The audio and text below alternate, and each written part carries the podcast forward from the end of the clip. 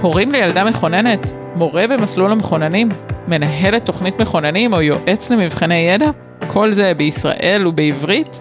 פודקאסט חדש מגיע אליכם ממרכז הידע של מדעני העתיד, הגוף שמוביל בארץ תוכניות למחוננים ומחוננות בעשור האחרון. מתוך מטרה להנגיש ולרכז במקום אחד את הידע שנצבר בארץ, ובעברית, בנושא תלמידים ותלמידות מחוננים. גיפטד, פודקאסט חדש ממרכז הידע של מדעני העתיד, עם דוקטור שירה הירש, מנהלת נבחרות ישראל במדעים וביולוגית. ודוקטור דקל שי שחורי, מנהלת תוכנית אידאה באוניברסיטה העברית וחוקרת ספרות. בכל פרק נתמקד בשאלות אחרות סביב נושא המכוננות, נקרא ונגיש את המחקרים האחרונים והעדכניים ביותר בעולם בנושא, ונראיין מומחה שיוכל לסייע להבין עוד ועוד זוויות. היי שירה. היי דקל. אז על מה אנחנו מדברות היום? נדבר היום על תלמידים ותלמידות מחוננים שהמסלול שלהם עובר דרך מערכת ההשכלה הגבוהה, כלומר אוניברסיטאות, כבר בתקופת התיכון. שזה נהדר, אבל גם אומר שהם יהיו משולבים כל הזמן או חלק מהזמן עם אוכלוסייה שאולי דומה להם ברמה האינטלקטואלית, אבל בגיל שונה לגמרי. נכון, ויש איזה חשש אצל הרבה הורים ממה שנקרא הדלגה. אפשר לחשוב על כמות הדילמות ההוריות סביב ויתור על שנת גן כדי לעלות מוקדם לכיתה א', או הקפצת כיתה בגילי היסודי.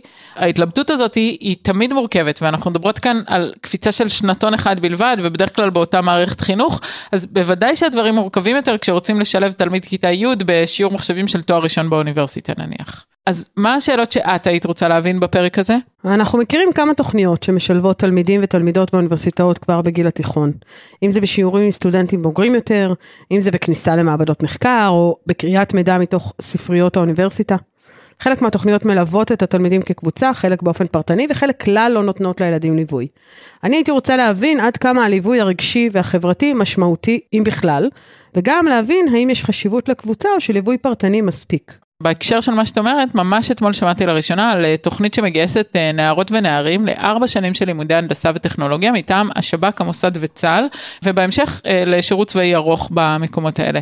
יש כאן הרבה מסתורים, וזה כמובן לא תוכנית שאני יודעת עליה פרטים, אבל הדבר הראשון שחשבתי עליו הוא השאלות המוסריות שהתלמידים בתוכנית הזאת יצטרכו להתמודד איתן.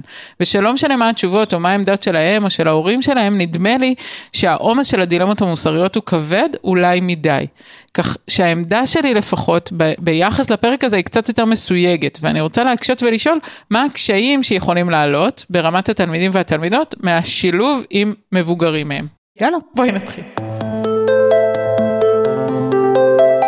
המאמר שנקרא היום הוא מאמר עדכני שהתפרסם השנה וביצעו אותו ארבעה חוקרים מארצות הברית. כותרתו בתרגום חופשי היא היכולת של תוכניות כניסה מוקדמת לקולג' להשפיע על התפתחות אינטלקטואלית וחברתית. אז ניתן קצת רקע, בארצות הברית התחילו לתת מענה לתלמידים מחוננים כבר בשנות ה-60, כשהתחילו להפעיל תוכניות מיוחדות עבור אותם תלמידים ותלמידות מוכשרים. אחד הפתרונות המוצעים הוא הדלגה, מכל מיני דרגות, בין כיתות, רק בחלק מהמקצועות, כניסה לאקדמיה בגיל צעיר וכולי. חלק מהילדים דיווחו על פגיעה רגשית או חברתית, ולכן נוצר מיתוס שההדלגה אינה נכונה עבור תלמידים מחוננים.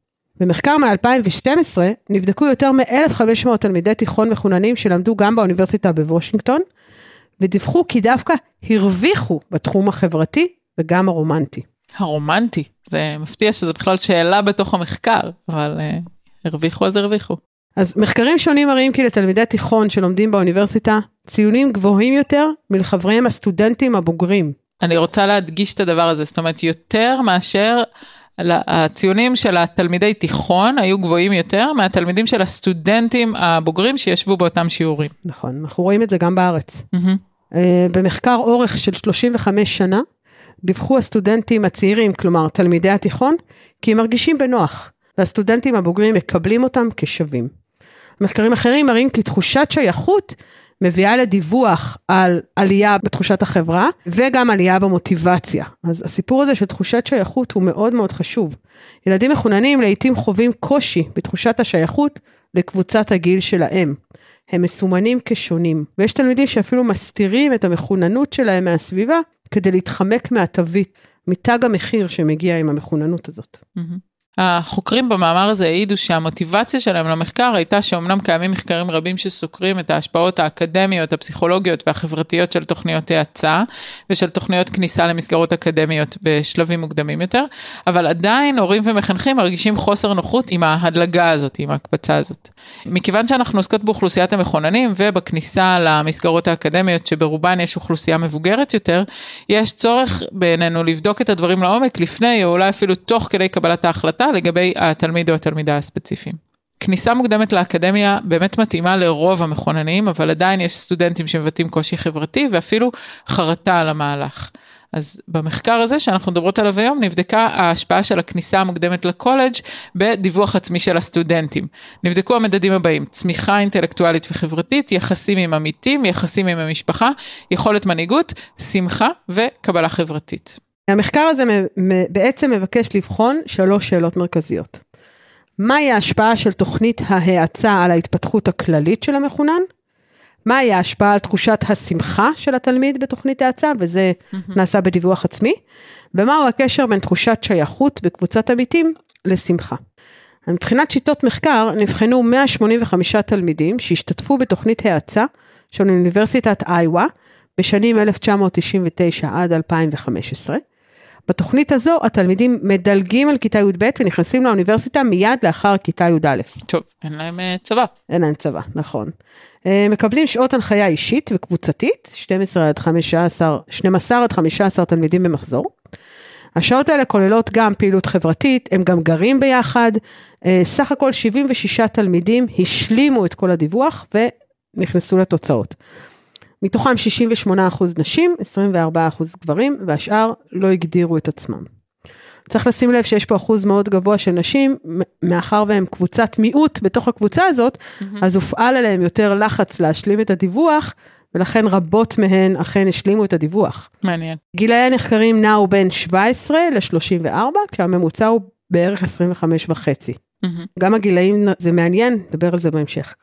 אה, השתמשו בשאלון מתוקף, שבודק שייכות לקבוצה, בקרב מחוננים בגילאי בית ספר יסודי, תיכון, והשתתפות בתוכניות העשרה למחוננים, ועשו לו הסבה, ההיגדים שונו, כך שיתאימו להשתתפות בתוכנית האצה באוניברסיטה.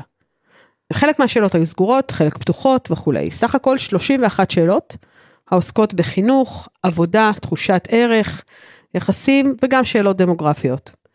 אה, השאלון היה מקוון, וחלק מהשאלות נגעו גם להכחשת המחוננות, למשל היגדים כמו אני לא חושב שאני מחונן, או אני משתדל להתנהג כמו כולם, או אני עוזר לחברים, וחלק נגעו לתחושת שייכות לקבוצה ולפופולריות חברתית. ונזכור, וזאת נראית לי נקודה חשובה, שהמחקר מבוסס על דיווח עצמי. כלומר, זה חשוב להבין מה אנשים אומרים, אבל גם חשוב לסייג את הממצאים ולהבין שהכל מאוד מאוד סובייקטיבי. נקודה נוספת למחשבה זה שאולי ננסה לזכור שאפילו שמדובר בשאלון על תוכנית מאוד ספציפית, באוכלוסייה מסוימת, במקום מסוים, אפשר לנסות ולהבין מהמחקר הזה דברים כלליים יותר על תלמידים ותלמידות במצבים דומים. מסכימה מאוד. ועכשיו לתוצאות המחקר. 100% מהמדווחים דיווחו על שיפור בהתפתחות האינטלקטואלית שלהם. בפן החברתי לא הגיעו ל-100 אבל גם אחוזים מאוד מאוד גבוהים.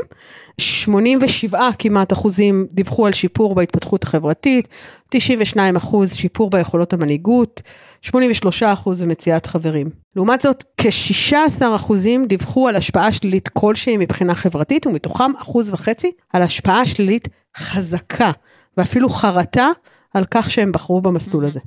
מבחינת השייכות לקבוצה, נבדקה תחושת העושר החברתי בשלושה מדדים. משפחתי, חברים ורומנטי, ונמצאה קורלציה בין עושר חברתי בכל אחד מהפרמטרים האלה לתחושת השייכות. ובנוסף, תלמידים במסגרת האקדמית הרגישו יותר בנוח עם תווית המחונן ופחות הסתירו או הכחישו את עצם היותם מחוננים. מה שמתקשר לתחושת השייכות שלהם, עליה דיברנו. זאת אומרת, אנחנו מבינים כמה זה באמת חשוב תחושת השייכות וכמה שהיא משליכה על הממצאים האחרים בכל שאר הפרמטרים. הממצאים שנוגעים להתפתחות האינטלקטואלית היו הברורים ביותר, אבל צריך להגיד שייתכן כי בגיל הזה לתלמידים, בעיקר למחוננים, זאת ההתפתחות שהכי חשובה להם והם הכי מודעים לה. ככלל, התלמידים בשנה הראשונה באוניברסיטה מדווחים על קושי חברתי מסוים בשל שינוי המבנה החברתי שהיו רגילים עליו בתיכון. רוב תלמידי תוכנית ההאצה מרגישים בנוח בפן החברתי, והחוקרים מייחסים זאת למעטפת החברתית והרגשית שהם קיבלו במסגרת התוכנית. כלומר, אם אנחנו חוזרים רגע לשאלה הראשונה שלי, יש חשיבות לתמיכה ולליווי mm-hmm. כקבוצה. לגמרי. אם אנחנו מסתכלות על המחקר הזה ככה בגדול, אז נדמה לי שיש לו גם לא מעט חולשות, על אף התוצאות הטובות לכאורה שהוא משתף. קודם כל, וכפי שכבר ציינו קודם, המחקר מבוסס על דיווח עצמי. מתוך 185 תלמידים שהשתתפו בתוכנית, רק 76 ענו על הסקר, וייתכן כי אלה שענו הם, הם בדיוק אלה שמרגישים בנוח עם התוכנית. נקודה נוספת זה שהמחקר הוא רב גילאי וייתכן שגם לגיל ולפרספקטיבה יש השפעה על התשובה. יש אנשים שענו על השאלון רגע אחרי שהם סיימו את התוכנית ויש אנשים שענו עליה עשור לאחר מכן וזה גם עניין מאוד משמעותי לשים לב אליו. נכון, בהסתכלות אחורה אולי אפילו קצת נוסטלגית. התוכנית לעיתים נראית אה, שונה מאשר באותו גיל, ו- ובאמת במאמר לא, לא עשו פילוח על פי גילאים, וזה mm-hmm. יכול היה להיות מאוד מאוד מעניין. Mm-hmm. אם אנחנו ניקח רגע את הדברים האלה לרמה גבוהה יותר, נדמה שאפשר לנסח כמה כללי אצבע לשילוב נכון או מדויק של בני ובנות נוער באוניברסיטה. כן. קודם כל אנחנו לומדים שיש חשיבות מאוד גבוהה לקבוצת השווים. נראה העדפה ברורה לתוכניות שבהן קבוצת תלמידי תיכון משתלבת באוניברסיטה כקבוצה, mm-hmm. ולא תלמיד, תלמידה בודדים בקורס מסוים. יש חשיבות גדולה לעיבוד של החוויה בקבוצה. להדלגה יש ערך חברתי ומנהיגותי ולא רק אינטלקטואלי, וחשוב להעצים אותו בתוכניות. וההשתתפות בתוכנית אקדמית באוניברסיטה משפיעה לחיוב על הערך עצמי של בני ובנות הנוער המחוננים ועל תפיסת הערך שלהם. רואים את זה טוב מאוד בכך שהם מפסיקים להסתיר את ההגדרה של המחוננות ומרגישים בנוח וכשייכים לקבוצה עצמה. וזה אני חושבת סמן מאוד מאוד אה, בולט, ההפסקה שהם מפסיקים להסתיר. אה, אני מאוד מסכימה עם הסיכום שלך, אה, אבל אני חושבת שזה בסיס טוב לעמוד עליו כדי לשאול את השאלות הבאות, כלומר, שאלות על האופן שבו השילוב הזה קורה בפועל, על דילמות ערכיות או רגשיות שעולות ממנו ו- ועוד. אז בשביל כל זה בואי נשאל את מי שמבין היטב את השילוב הזה בפועל, פרופסור לירן כרמל. שלום לירן. שלום לירן, שמחות שהצטרפת. שלום שירה ודקל.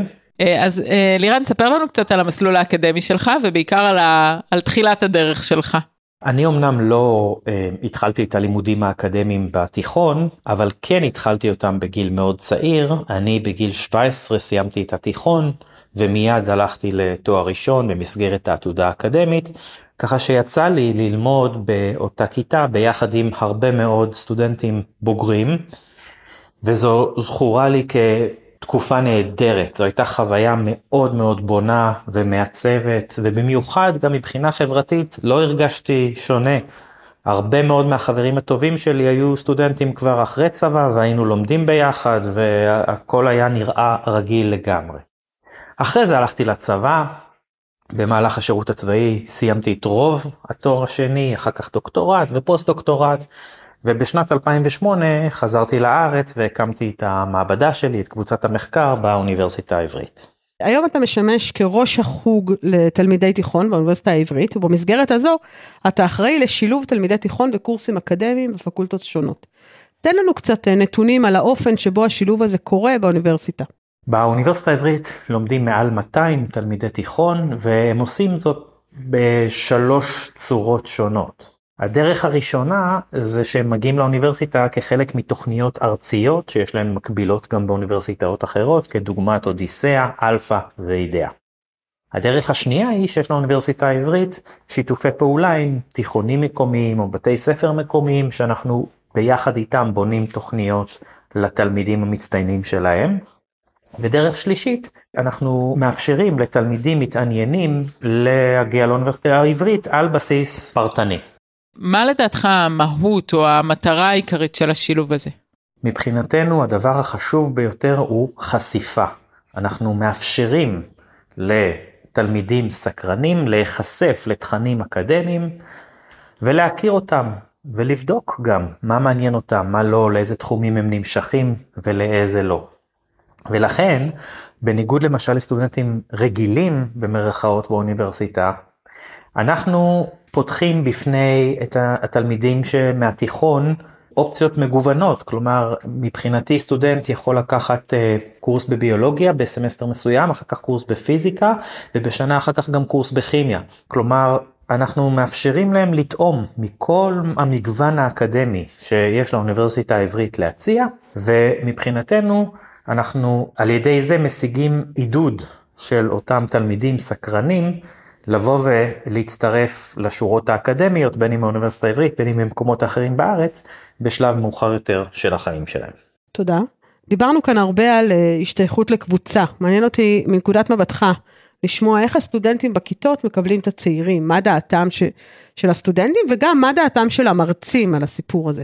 אני יכול להגיד שמעולם עד היום לא נתקלנו באף בעיה מהבחינה הזאת, הסטודנטים מקבלים אותם כשווים בין שווים, המרצים מתייחסים אליהם בדיוק כמו לסטודנטים רגילים, ואפילו מאוד נהנים מזה שיש תלמידים מצטיינים וחרוצים שבאים אה, ללמוד אצלהם או לעשות פרויקטים. אני יכול להגיד שבאופן אישי אצלי במעבדה עברו כבר לא מעט תלמידי תיכון שעשו פרויקטים בליווי של דוקטורנטים אצלי במעבדה, חלקם אפילו הגיעו לפרסומים מדעיים.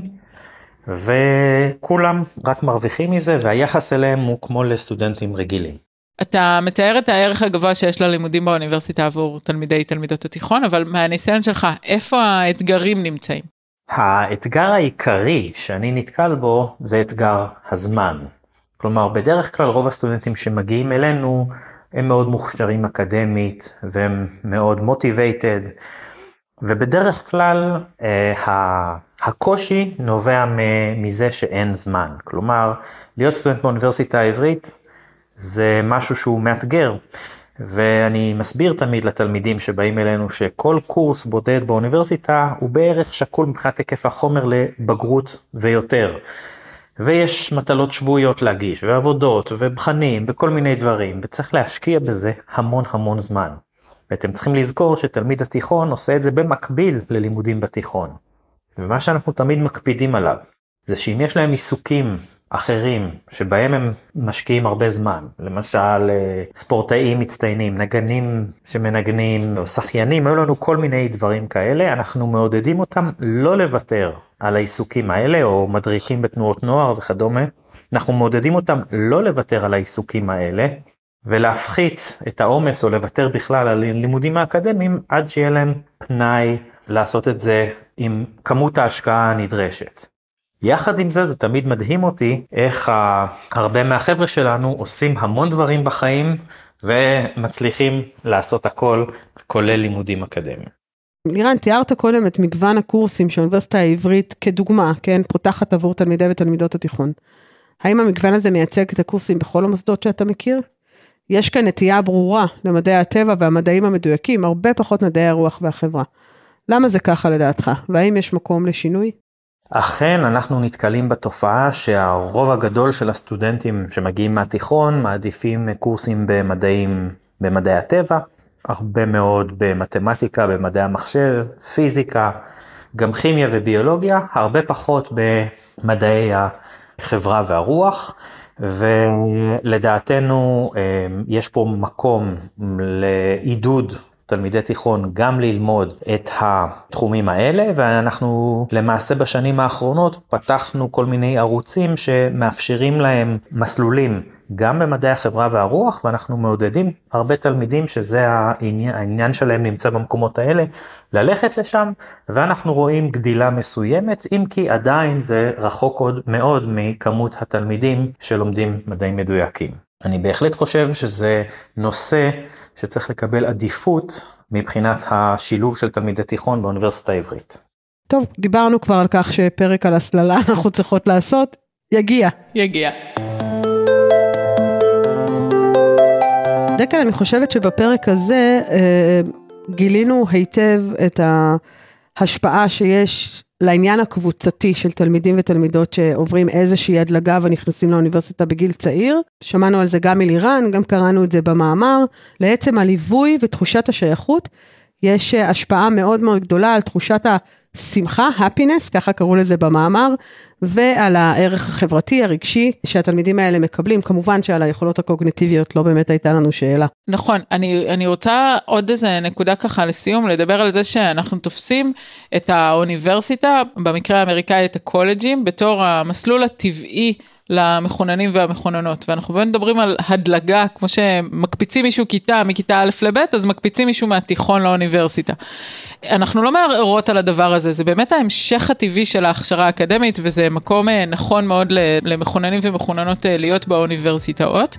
אבל כמו שאת אומרת, התחושת שייכות היא התחושה החשובה, ויש כאן משהו לא טבעי בהכנסה של אה, תלמידים צעירים לתוך אה, מסגרות. השאלה היא באמת האם אה, עושים את זה נכון והאם עושים את זה חכם, ואני חושבת שב, שכמו שאת אומרת, ברגע שעוטפים את זה באיזושהי מעטפת נכונה, השילוב יכול לקחת את התלמידים למקומות מאוד מאוד גבוהים. אבל צריך לראות, כמו כל דבר, צריך לראות איך עושים את זה נכון. אני מקווה שכל מי ששומע אותנו יבין ויפנים איך עושים את זה נכון. תודה רבה. תודה.